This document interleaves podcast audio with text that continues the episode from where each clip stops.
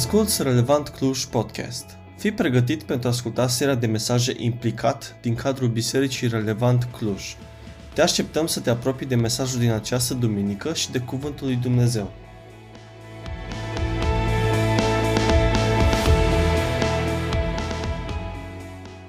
Nu știu dacă v-ați dat seama cât de complicat e când vii aici în față și trebuie să spui niște anunțuri. Tu cât de implicat ești? Cât de implicat ai fost până astăzi? Dar cât de implicat vrei să fii de astăzi? Sau după ce ascult seria asta de mesaje implicat? Nu știu câți dintre voi ați reflectat la acest cuvânt în ultimele trei săptămâni de când am pornit această serie de predici implicat. Și câți dintre noi ne-am întrebat ce înseamnă cu adevărat să fii implicat? Ce înseamnă până la urmă să fii implicat? Dacă să ne uităm în viața noastră, vedem că sunt situații când suntem implicați fără să vrem, involuntar, dar sunt situații când suntem implicați, povești în care am intrat fără să vrem să fim implicați și dintr-o dată te-ai găsit acolo în poveste. Situații dificile în care ai intrat fără să vrei, dar erai acolo. Accidente în care am fost implicați, dar nu din vina noastră, din vina altora. Și lista poate continua. Dar mai este un aspect când te gândești la acest cuvânt implicat, pentru că poți să faci anumite lucruri și deși le faci, tu să nu fii implicat. Le faci de mântuială, le faci de ochii oamenilor și deși le faci, tu nu ești implicat. Ești preocupat doar să bifezi, să faci să treacă timpul, te implici doar că cu gândul ești mereu în altă parte, numai la ceea ce faci nu ești prezent, nu ești implicat, nu ești intenționat. Se spune că un bătrânel care îi se duce secretul fericirii lui, el le spune simplu, foarte calm. Oameni buni, eu când stau, stau, când merg, merg, când mănânc, mănânc. Nedumeriți oamenii, crezând că nu au de bine bătrânelul sau că își bate joc de ei, spune, nu vă supărați, mai spuneți-mi odată. Bătrânelul cu același calm, cu aceeași seninătate, le spune același lucru. Nedumeriți oamenii acum și contrariați, uh, spune, domnule, stai puțin. Și noi facem același lucru. Stăm, mergem, mâncăm, nimic deosebit. Da, spune bătrânul, uitându-se la ei, ridicând din sprâncene, dar voi, când stați, vă gândiți unde o să mergeți. Iar când mergeți, vă gândiți ce o să mâncați, unde o să ajungeți. Iar când mâncați, vă gândiți ce o să faceți după ce mâncați. Și asta spune el, vă face să vă pierdeți viața pe care o trăiți. Ei, când vorbim despre implicat, uitându-ne la epistola lui Iacov, vorbim despre intenționalitate. Nu poți să parcurgi această serie de predici, dacă vrei, să folosești cuvântul implicat, fără să se activeze în tine intenționalitatea. Sunt implicat pentru că îmi pasă, implicat pentru că vreau să aud ceva de la Dumnezeu, ca mai apoi să pot să pun în viața mea și să se schimbe ceva, nu? Că până la urmă de a veni la biserică, să auzim ceva și ceea ce auzim să schimbe viața noastră. Și în această implicare intenționată ne duce Iacov astăzi în versetele care le avem de la 9 la 11 din capitolul 1. Și haideți să citim împreună. Fratele dintr-o stare de jos să se laude cu înălțarea lui. Bogatul, din potrivă, să se laude cu zmerirea lui, căci va trece ca floarea ierbii. Răsare soarele cu căldura lui arzătoare, la prima vedere, versetele 9 și 11 par să ne ducă într-un alt subiect, cu totul nou. Dar Iacov nu face altceva decât să continue tema încercărilor sfinte, sprijinând-o cu exemple concrete. Și versetele 9 și 11, dacă ne uităm mai bine, sunt legate oarecum de versetul 2 din același capitol care spune așa, frații mei, să priviți ca o mare bucurie când treceți prin felurite încercări. Frații mei, epistola lui Iacov se adresează fraților creștinilor și este orientată cu precădere pe practica creștină. Observați ce spune, când treceți prin felurite încercări, nu dacă treceți, ci el spune când treceți. El nu pune la îndoială nici de cum trecerea noastră prin încercări.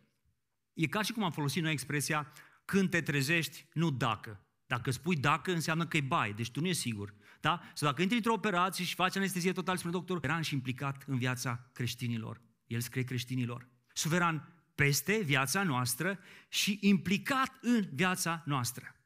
Dar atenție, chiar și atunci când viața de credință nu ne oferă numai bucurii, ci și încercări, examene, testare, chiar și atunci când viața de credință nu ne oferă numai bucurii, ci și examene, încercare, testare, și încercările, oameni buni, după cum știți, pare să vin din anumite domenii din viața noastră. Pot să vină din situații generale de viață, ele pot să vină din cauza păcatului, alegi să păcătuiești, alegi să suferi. Din cauza prigoanei, cum vedem în Scriptură, din cauza neascultării. Iacov nu face altceva în versetul 9 decât să abordeze un alt domeniu al încercării. Până acum, Iacov a vorbit despre situații generale din viața bisericii. Acum însă, în versetul 9, este vorba de o situație specifică. Și în capitolul 2, cu versetul 1, și în capitolul 5. Și deja această frecvență ne arată că este vorba mai mult decât de o problemă marginală. Nu știu cum ești tu. În ce categorie te încadrezi chiar acum? Pentru că dacă e să fim sinceri, viața ne-a dus pe unii dintre noi de jos sus, iar pe alții de sus jos. Și se poate să fie astăzi sus, dar nimic, nimic nu-ți garantează că vei rămâne acolo din punct de vedere, dacă vrei, financiar. Acum două săptămâni m-am întâlnit cu cineva care frecventează biserica noastră și a început să da până viața lui și îmi spune, măi, acum câțiva ani o duceam așa de bine, aveam bani să mă duc unde vreau în străinătate să fac ce vreau, să cheltui cât, încă am cheltuit mai mult decât a trebuit. Ce dar acum, acum am datorii și fie că e jos, fie că e sus, e bine să învățăm că nu știm prin ce ne îngăduie Dumnezeu să trecem. Și ar fi bine să ne raportăm corect la Dumnezeu și atunci când suntem jos și atunci când suntem sus. Și Iacov tocmai asta vrea să facă, să trateze această problemă. Și vreau să ne uităm la cele trei versete în contextul capitolului 1 și să vedem ce vrea Dumnezeu prin Iacov să ne transmită ce pot să învăț ca mai apoi să aplic în viața mea. În acest spirit al implicării, vreau să ne uităm la acest pasaj și să vedem cum putem aduce, fie că e jos, fie că e sus, cum putem aduce lauda plăcută în situații neplăcute. Lauda plăcută în situații neplăcute. Ce va defini până la urmă lauda plăcută în situațiile neplăcute din viața mea? Cum pot să aduc lauda plăcută în situații neplăcute? Bogatul, din potrivă, să se laude cu smerirea lui. Iacov nu face altceva decât să-i facă pe acești frați din clase sociale diferite, ba chiar opuse, da, ba chiar opuse, să se poată raporta corect la Dumnezeu și corect unii la alții. Și el vrea pe fratele dintr-o stare de jos să-l facă să înțeleagă că dacă nu este așa de avut, nu înseamnă că nu are valoare în fața lui Dumnezeu. Iar pe cel bogat să înțeleagă că situația lui materială bună nu îl favorizează în fața lui Dumnezeu. Și mai mult de atât, el, fratele de sus cu fratele de jos, să alcătuiască o comunitate. Ce ciudat! În care să se închine împreună lui Dumnezeu. Haideți să vedem ce le spune Iacob specific fiecărui dintre ei.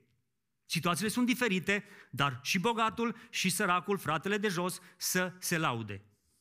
Să te lauzi când ești jos? Păi, eu când sunt jos, eh, numai de laudă nu-mi vine. Cu ce să mă laud când sunt jos? Mă uit la mine și cel mai adesea și cel mai ușor, știți ce ne vine să facem? Ce ne vine cel mai simplu? În primul rând, ne plângem de milă. Și încep să zici rugăciuni de genul, Doamne, de ce am ajuns aici? De ce ne-ai intervenit Tu până acum? De ce mie mi se întâmplă și la alții nu? Doamne, eu chiar merit să mi se întâmple lucrul ăsta? Cunoașteți rugăciuni de genul ăsta? Le-ați făcut și voi sau numai eu? Iacov le scrie relativ scurt creștinilor săraci. Fratele dintr-o stare de jos să se laude cu înălțarea lui. Dar priviți, Iacov vorbește pe față. Există efectiv oameni de jos și oameni de sus. Aici Iacov face, răcia a fost în vremea aceea mai gravă decât este astăzi la noi în România. Pentru că lipseau sistemele de ajutor social. Cea mai bună rețea de ajutor social în vremea aceea era organizată de sinagogă. Însă, Oamenii care se alăpeau de Hristos nu mai aveau șansă să aparțină acestei sinagogi. Și asta vedem în faptele apostolilor. Spune așa în fapte 6 cu 1. În zilele acelea, când s-a înmulțit numărul ucenicilor, oamenii veneau la Hristos, evrei care vorbeau grecește cârteau împotriva evreilor pentru că văduvele lor erau trecute cu vederea la împărțeala ajutorul. Atenție! Ajutoare de toate zilele. Nu cadouri de Crăciun și de Paști, ajutoare de toate zilele. Ăștia erau frații din biserică. Și imaginați-vă că în situația asta se găseau unii creștini care frecventau biserica și în aceeași biserică erau și cei de jos și cei de sus. Și una, și cea mai mare provocare a lui Iacov este și de a se închina împreună cu ceilalți, care sunt într-o altă categorie socială. Iar provocarea lui Iacov continuă cu cei bogați, care și ei la rândul lor trebuie să găsească motivația corectă de a se leuda în Hristos și nu cu ceea ce au dobândit. În mod surprinzător, fiți atenți, Iacov nu afirmă și nu spune că sărăcia trebuie să dispară din bisericile creștine. Așa cum credem poate unii dintre noi sau am auzit. Nu! El ia în calcul că și în viitor vor exista frați mai puțin avuți și mai mult. Și dacă e să ne uităm la noi, dacă suntem sinceri, vedem că suntem diferiți. Și Dumnezeu ne-a pus cu un scop împreună, pe unul mai avut, pe unul mai neavut. Fratele dintr-o stare de jos nu are probabil niciun control asupra vieții lui. Nu există motiv să credem că fratele de jos pentru o vreme. Și câți dintre noi nu am fost în acea stare de jos și Dumnezeu ne-a ridicat de acolo? Pe unii Dumnezeu chiar astăzi continuă să ne ridice de acolo. Dar ce trebuie să faci dacă te găsești într-o stare de jos? Să te revolți împotriva poziției pe care ocupă viața ta? Să te lași umplu de amărăciune, de invidie, de gelozie? Oh, nici de cum, nici de cum. Noi trebuie să acceptăm din mâna lui Dumnezeu împrejurările asupra cărora noi nu avem control. Crezând ceea ce spune Scriptura, că toate lucrurile lucrează împreună spre binele celor ce îl iubesc, bucurându-ne în schimb de binecuvântările spirituale pe care le avem în el. Nu vreau mai mult. Ați întâlnit frați de genul ăsta? Sau ați fost voi pe acolo?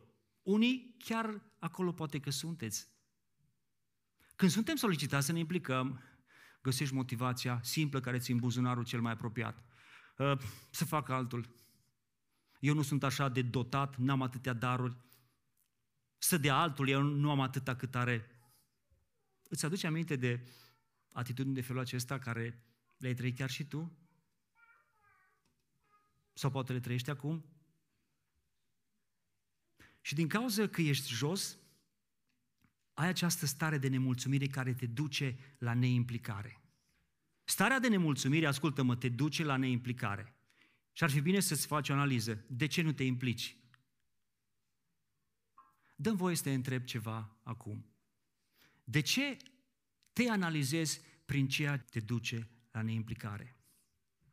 Dacă ai trăit prin astăzi, până astăzi în felul ăsta de răzvrătire, de nemulțumire față de Dumnezeu, fii atent ce îți vorbește ție Dumnezeu prin Apostolul Iacov.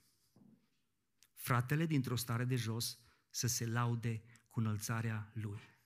Nu să se plângă, nu să se victimizeze, nici măcar să se răzvrătească, să se laude cu înălțarea lui. Înălțare? Poate vei spune, în ce constă înălțarea? Ce vrei să spui, Iacov, cu asta? Să se laude cu înălțarea lui. Pentru că Biblia îmi spune, spune mie că singurul care merită înălțarea este Dumnezeu și este adevărat, doar Dumnezeu. Dacă ești într-o stare de jos, dăm voie să citesc câteva versete cu dedicație pentru tine. Pavel spune lucrul ăsta. De pildă, fraților, uitați-vă la voi, care ați fost chemați, printre voi nu sunt mulți înțelepți. Și te rog, analizat în timp ce citesc. În felul lui Dumnezeu. Poate te găsești și tu pe aici și schimbi perspectiva. Dar Dumnezeu a ales lucrurile nebune ale lumii ca să facă de rușine pe cele înțelepte. Continuă, Dumnezeu a ales lucrurile slabe ale lumii ca să facă de rușine pe cele tari. Și Dumnezeu a ales lucrurile josnice ale lumii și lucrurile disprețuite, ba încă lucrurile care nu sunt, ca să nimicească pe cele ce sunt. Pentru ca nimeni să nu se laude înaintea lui Dumnezeu.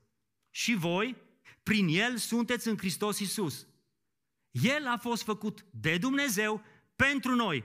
Fiți atenți ce a fost. Înțelepciune, neprihănire, sfințire, răscumpărare. Pentru că, după cum este scris, cine se laudă? Trebuie să te lauzi. Să te lauzi în Domnul. Cu aceste lucruri poți să te lauzi. Notează-ți aceste patru lucruri care tu ai voie să te lauzi. Înțelepciune, neprihănire, sfințire, răscumpărare. Prorocul Vechiului Testament, Ieremia, vestește cuvântul lui Dumnezeu în felul următor. Fii atent ce spune Ieremia. Așa vorbește Domnul. Și te rog, în timp ce citesc acest verset, analizează și vezi dacă tu cumva mai ai motive să spui că n-ai cu ce să lauzi pe Domnul. Înțeleptul să nu se laude cu înțelepciunea lui. Cel tare să nu se laude cu tăria lui.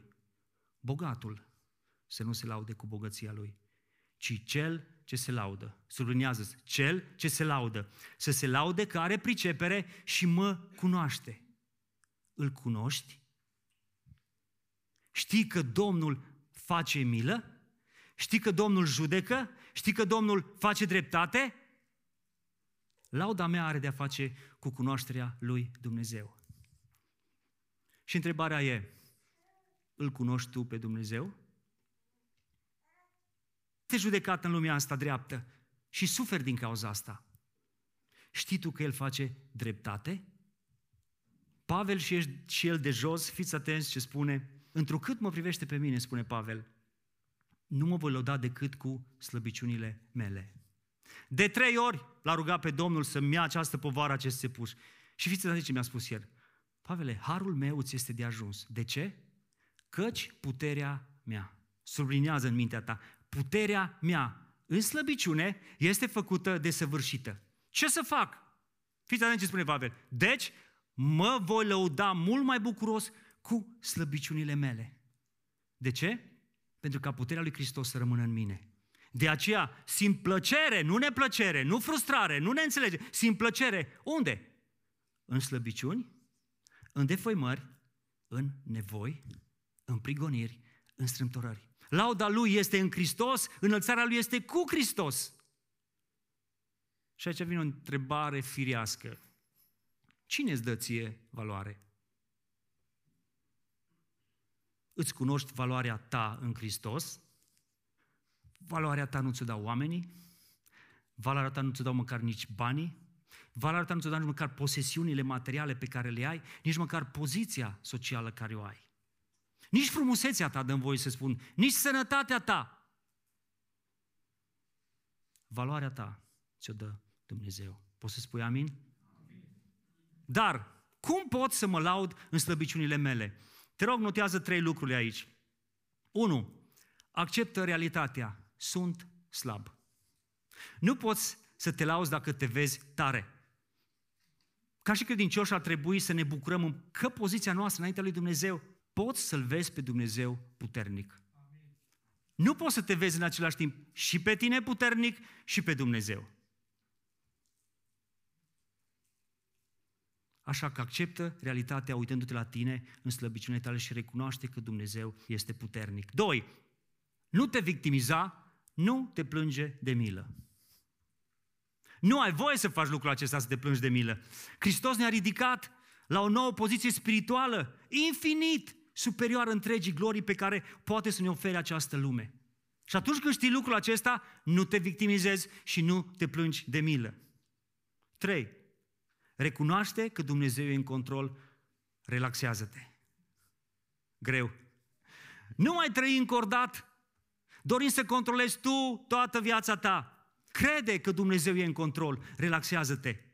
Ai parte? Am parte de harul lui. Nu sărăcia. Să nu crezi că sărăcia și cu cât ești mai sărac și mai neavut, te duce în cer. O, nu. În cer ajungi doar prin credința în Dumnezeu. În acest caz, Iacov afirmă că un sărac care își pune nădejdea, încrederea în Hristos, este iubit, acceptat, ales de Dumnezeu și dobândește înțelepciune spirituală. Și în acest context, Pavel spune să se laude. Cu această înălțare, el are voie să se laude pentru că este un har al lui Dumnezeu. Slăbiciunile mele pot constitui un temei de laudă mai bun, deoarece mă fac dependent de harul lui Dumnezeu și mă ajută, sublinează, mă ajută în procesul de desăvârșire. Slăbiciunile mele, repet, constituie un temei de laudă mai bun, deoarece mă fac dependent de harul lui Dumnezeu și mă ajută în procesul de sfințire, dacă vrei. Ce mă ajută pe mine atunci când sunt jos? M-am gândit cum să fac să exemplific mai bine valoarea asta, pentru că în mintea noastră uneori nu face click. Am aici o bagnotă. De 200, da, 200 scrie pe ea. Cu asta poți să cumperi, dacă mergi la OMV, 32,7 litri de motorină de la OMV. Sau dacă vrei să-ți cumperi pită, pâine de un kilogram, depinde de unde iei, cam 40 de bucăți acolo de Semilian, da? Cine dă valoarea acestei bagnote? Pormoneu sau buzunarul în care stă? Bagnota asta are o valoare în, în pormoneu unui sărac și o valoare, altă valoare în pormoneu unui bogat? Ea are 200. Oriunde o duci, în ce pormoneu o pui, tu de ea tot 32 de litri de motorină vei cumpăra, că stă în buzunarul tău Emilian, că găsesc. Dacă sunt jos, eu nu sunt valoros. Dacă sunt sus, am valoare. Nu. Valoarea ta ți-o dă Dumnezeu. Egal că ești jos și aș vrea să reții bine lucrul, să te mai frustrezi, să te mai plângi de milă. Tu ai valoare. Pentru că valoarea ta nu ți-o dă circumstanțele, nu ți-o dau oameni, nu ți-o dau avuțiile, valoarea ta ți-o dă Dumnezeu. Până aici, cu cei mai năcăjiți. Bogatul din potrivă și poate îi spune, hă, oprește-te, ieșiți afară jumate că nu sunteți. Nu, stai un pic. Poate nu ești acum. Poate vei fi. Poate nu vei fi. Da, ai și tu ceva pe care te bazezi și care aduce siguranță vieții tale. Ai un apartament luat în rate și te bucuri de el. Ai o mașină și ai... Se poate să nu ai foarte multe, dar se poate să ții la ele. Atenție că e foarte uh, șmecher diavolul. Așa că dacă ajungi să fii bogat sau dacă ești în situația în care ești, uită-te cum te raportezi la bunurile tale. Ce afirmații surprinzătoare. Cum trebuie să le înțelegem până la urmă? Mai întâi trebuie să reținem că bogații sunt și ei frații. Corect? Iacov scrie epistola creștinilor, fraților, fratele într-o stare de jos și bogatul într-o stare de sus, da? Bogații sunt și ei frați. În al doilea rând, să reținem, și fratele bogat trebuie și are voie să se laude. Aici intervine enigma. El trebuie să se laude cu smerirea lui. Că spune Iacov, va trece ca floarea ierbii. Observați aici, nu e vorba de smerenia lui, ci de smerirea lui. Smerirea e procesul prin care ajungi smerit. Și după cum știm cu toții, nu e ușor să treci printr-un proces de smerenie. Așa că, reține următoarele trei lucruri. 1. Smerenia e un lucru cerut de Dumnezeu, egal cât ai. Contează cum te raportezi la ele. Așa că, smerenia, spune Iacov 4 cu 10, smeriți-vă înaintea Domnului și El vă va înălța. Petru, smeriți-vă dar sub mâna tare a lui Dumnezeu. De ce? Pentru că la vremea Lui, nu a ta, vremea Lui, El să vă înalțe. Iar în cazul în care eu nu vreau să mă smeresc, să ascult de Dumnezeu, se întâmplă ceva. Intervine Dumnezeu să mă ajute, să mă smeresc. Dacă nu am înțeles de bunăvoie, Dumnezeu pentru că mă iubește și pentru că te iubește, intervine cu acest proces de smerire. Și de cele mai multe ori, acest proces este neplăcut. Vă aduceți aminte de unele intervenții a lui Dumnezeu în viața voastră care au avut acest rol de a ne face să vedem valoarea în Hristos și nu în ceea ce avem? Și Dumnezeu a început să înlăture din viața noastră acele lucruri pe care noi le-am ridicat și pe care noi ne-am bazat în procesul ăsta, a fost nevoie ca Dumnezeu să intervină în viața mea, în viața noastră ca și familie și nu a fost deloc ușor. Vă spun lucrul ăsta pentru că atunci a fost o cutitură în viața noastră. În anul 2005 eram căsătoriți de șase ani, locuiam pe atunci în Alba Iulia, eu sunt albanez. Era al șaselea an când mergeam în Germania cu contract de muncă și ne întorceam. Stăteam trei luni și veneam înapoi. Era vara anului 2005, când ne întorceam acasă, și din Germania până în România cu Diana pe mașină, bă, am început să dăm. Vedeam sus, dar nu vedeam pe Dumnezeu sus, vedeam toate posibilitățile în care noi puteam să facem mai mult, să avem mai mult. Deși eram implicat în biserică, la închinare, cu tinerii, am zis, mă, dar nu merită să mă tot întorc acasă, tot să slujesc, să... viața și pentru mine, e blozul acum. Și cu gândul ăsta am venit acasă. Bagajele făcute, duminica urma să plec, aveam oameni pe care să-i duc să fac bani și la plecare, aveam și lucru acolo, totul era aranjat, priveam doar sus, așteptam să scap de biserică, de responsabilități. Și era seara de tineret, s-a terminat seara de tineret, eu eram pe marginea drumului, pe stânga, Diana era pe dreapta, stăteam de povești cu niște băieți, aveam două boxe susoară pentru că am dus un calculator și le-am pus ceva. La un moment dat aud o frână, o bubuitură și când mă întorc, o văd pe Nicola noastră care avea 2 ani, zbura prin aer și cădea cu fața jos pe asfalt, direct cu gura. În momentul ăla m-am dus, am luat-o în brațe, am pus-o pe mine, am început să-i curgă sânge pe gură, pe nas, m-am băgat în mașină, Diana o sărit lângă mine, Diana era însâncinată cu Patrick, am pornit pe roșu, nu m-a interesat, am luat la spital. În spatele nostru, în mașina mea, m-am trezit cu șoferul. Un blonduț cu mustață, ne-am trezit la spital. În fine, ce vreau să vă spun? În acele momente, n-am întrebat nimic cu Diana. A venit și a spus că era Nicol în spital, nu vreau să stea să-i facă tomograf, că era mică. În fine, am ajuns la, în Cluj cu ea, la operație, anestezie totală. Uh, câți bani am cheltuit cu ea? Aici are minunea lui Dumnezeu. Atâți bani am primit de la niște misionari din Turcia. Ciudat pentru mine. Am primit și omul ăsta nu a vrut să se... Am zis, domnule, nu primezi, nu primezi fratele ăsta. Nu, ăsta de la niște misionari din Turcia care au zis de accidentul vostru. Noi, în lunile la sponsorizam ceva misionari în Turcia. Dar ce vreau să vă spun? Atâta de clar mi-a fost mie și Dianei. Am desfăcut bagajul în seara aia, am zis pentru noi clar, am sunat, nu mai veni, nu mai merge, nu mai facem. Pentru că trebuie Dumnezeu să intervină în procesul ăsta, că altfel mă uitam doar în sus și zic, hei, îmi pasă de tine, de viața ta. Și atunci, pentru mine și pentru Diana, a fost o cotitură. Reține asta. Tu nu ai nevoie de putere să te înalți. Face când știe Dumnezeu că e potrivit momentul. Dar tu și cu mine ai nevoie de putere să te zmerești. Aici există un principiu biblic.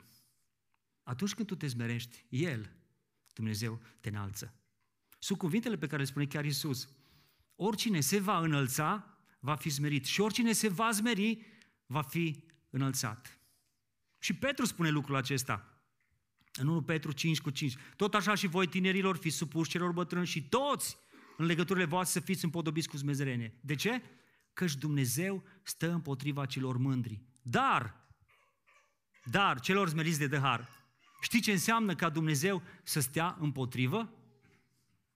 Ai trăit acele momente vreodată când Dumnezeu ți-a stat împotrivă?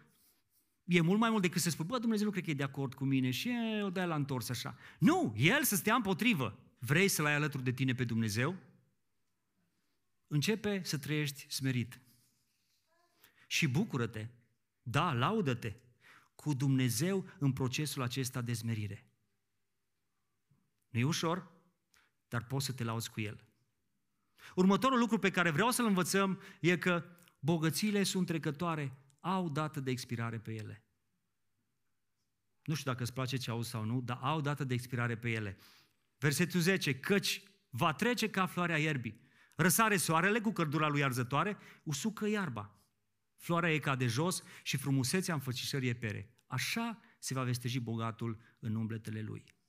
Iacov nu face altceva decât să ne aducă aminte de adevărul Scripturii care străbate orice generație și orice bogăție, dacă vrei. Nu te baza pe ceea ce ai. Dar mai cu seamă, nu te lăuda cu ceea ce ai, căci orice făptură este ca iarba și toată slava ei. Și aici poți să pui ce vrei tu în toată slava ei ca floarea ierbii. Iarba se usucă și floarea cade jos.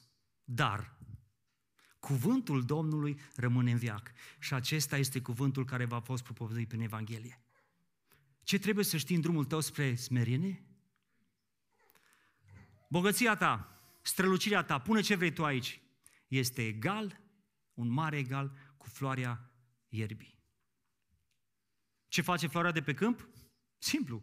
Iarba se usucă, nu-i complicat deloc. Floarea cade jos, își pierde valabilitatea, expiră. Așa că e înțelept să asculți ceea ce spune Isus în Matei. Nu vă strângeți comori pe pământ unde le mănâncă mori și nu le sapă și nu le fură. De ce să fac lucrul ăsta? Pentru că unde este comoara voastră, acolo va fi și inima voastră. Cu alte cuvinte, oricât ai căuta să păstrezi, să lungești termenul de valabilitate a bogăților pământești, nu vei reuși. Nu mai încerca, că nu vei reuși. Recomandarea lui Isus pentru cei care ne place să strângem comori este să le strângem într-un loc unde molile nu le mănâncă, unde rugina nu le roade și unde hoții nu au acces, adică în cer. De ce să fac lucrul ăsta? Pentru că ascultați-mă și vă știți bine că și voi aveți inimă ca și mine. Inima omului este atrasă irezistibil de locul unde își păstrează, păstrează valorile. Irezistibil ceva se întâmplă în tine. Pentru că unde este comoara voastră, spune Isus, acolo va fi și inima voastră. Inima legată de cer și ochii de pământ. Cred că este imposibil ca adevăratul creștin să aibă inima legată de cer și ochii de pământ. Așa că e bine, în dimineața asta, să-ți faci o analiză, să vezi unde este comora ta, pentru că acolo ți inima. Și un ultim lucru pe care vreau să-l învățăm când e vorba de bogății și de valori pământești, bogățiile sunt primite de la Dumnezeu. Nu crede că bogăția este marca vredniciei personale. Marca vredniciei personale. Când cineva are o, o, o stare financiară mai bună, este tendința asta, parcă inconștientă, să spui vrednicie personală. Începe să se creadă pe sine mai binecuvântat. Da, dăm voie să spun, mai binecuvântat. De ce? Pentru că tu meriți, asta spui. Dumnezeu a făcut asta pentru că chiar merit, chiar merită. Aceasta conduce de cele mai multe ori la un soi de mândrie spirituală. Despre care spune Dumnezeu, este o urciune înaintea Domnului. Proverbe, Solomon spune, omul ăsta înțelept, deși n-a, tre- n-a trăit tot timpul ca un înțelept, spune așa, orice inimă mândră, orice inimă mândră, și notează-ți bine asta, sublinează orice inimă mândră, fie că ești mândru de bogăția ta, fie că ești mândru de frumusețea ta, fie că ești mândru de înțelepciunea ta, fie că mândru, ești mândru de copiii tăi, de familia ta. Orice inimă mândră este o urăciune înaintea Domnului. În mod sigur, ea nu va rămâne nepedepsită. Fii sigur. În mod sigur, ea nu va rămâne nepedepsită. Întotdeauna noi trebuie să ne aducem aminte că Dumnezeu, căci cine te face pe tine deosebit? Mai adânc, ce lucru ai pe care să nu-l fi primit? Și mai ciudat, dacă l-ai primit, de ce te lauzi ca și cum nu l-ai fi primit? Face sens? Reține asta. Noi suntem doar administratorii bunurilor lui Dumnezeu. Prin urmare, trebuie, trebuie să fim administratori buni. Ce se întâmplă dacă eu știu lucrul acesta? Mă voi lăuda cu smerirea mea pentru că îmi cunosc valoarea pe care o am în Hristos și nu în ceea ce posed. Dar ce e comun acestor două categorii de oameni, dacă vreți? Acest, e valoarea pe care o avem în Hristos, o avem, suntem valoroși pentru că El ne face valoroși. Răsare soarele cu cărdula lui alzătoare și usucă iarba. Floarea ei cade jos și frumusețea înfățișării e piere. Așa se va veșteji bogatul în umbletele lui. Observați, așa se va veșteji bogatul în umbletele lui, nu în umblarea lui cu Dumnezeu. Dacă umbli pe drumul tău, te vei veșteji. Că ești bogat, că ești mai puțin bogat. Încărcat cu multe bogății, aur și bunuri de valoare, vasul Britanica urma să ducă totul unde în altă parte decât în America. Și în călătoria sa s-a lovit de stâncile de coastă ale Braziliei, urmând să se scufunde. în încercarea de salvare a permis decât să dea drumul bărcilor de salvare și să sară în ele să se salveze. Capitanul, care conform ordinilor navale trebuia să coboare ultimul de pe vas, aruncat în ultima lui încercare să vadă dacă pe punte mai e cineva. Spre surprinderea lui, a văzut un bărbat așezat pe una din cutiile cu valoare înconjurat de bani. Și strigă, hei omule, ce faci? Tu nu vezi că vasul se scufundă? Da, a răspuns omul. Văd că vasul se scufundă, dar capitane, toată viața mea am fost om sărac. Și uită-te la mine, câte bogății am, cât aur am. Sunt bogat, capitane. Am hotărât să mor așa. Câți dintre noi nu suntem pe puntea vieții, pe temiri ce lucruri de valoare? Vreau să mor așa. Înainte de a încheia, vreau să te las cu câteva întrebări. Cu ce vei pleca tu din această lume? Fie că ești sus, fie că ești jos. Plecarea ta din lume nu are de-a face cu ce ai. Pe ce te vei baza când viața ta va ajunge la sfârșit?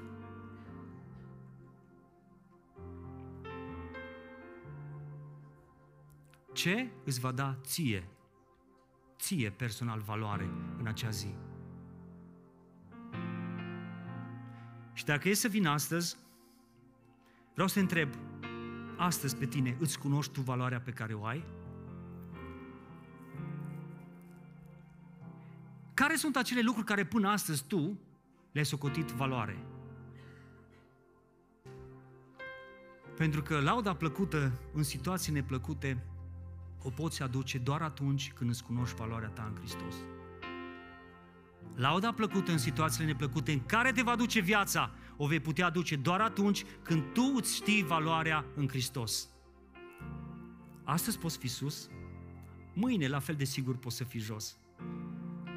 Pentru că viața, dragii mei, pe unii ne-a, ne dus de jos sus, pe alții de sus jos. Știm unde suntem astăzi, dar nu putem ști unde vom fi mâine. De ce poți să fii siguri? E de valoarea ta în Hristos. Elizabeth Eliot spune așa, nu este nechipzuit cel ce renunță la ceea ce nu poate păstra pentru a câștiga ceea ce nu poate pierde. Nu este nechipzuit cel ce renunță la cutia mea cu aur. Știi de ce ești valoros? Știi că Dumnezeu îți spune lucrul ăsta chiar în această dimineață? Ai valoare. Și ar vrea așa cum stai pe scaun, să pleci capul și în timp ce cântăm această cântare, chiar vreau să te zmerești acolo unde ești și să-ți dai seama de câtă valoare ai avut sau pe ce te-ai bazat până acum. Și vreau să auzi ceea ce spune Hristos Domnul despre tine, egal unde te găsești chiar astăzi. Ai valoare. Și în timp ce stai și asculți această melodie, așa pe scaun cum ești, dacă îți aduci aminte de lucrurile pe care până acum tu le-ai socotit valoare, renunță la ele.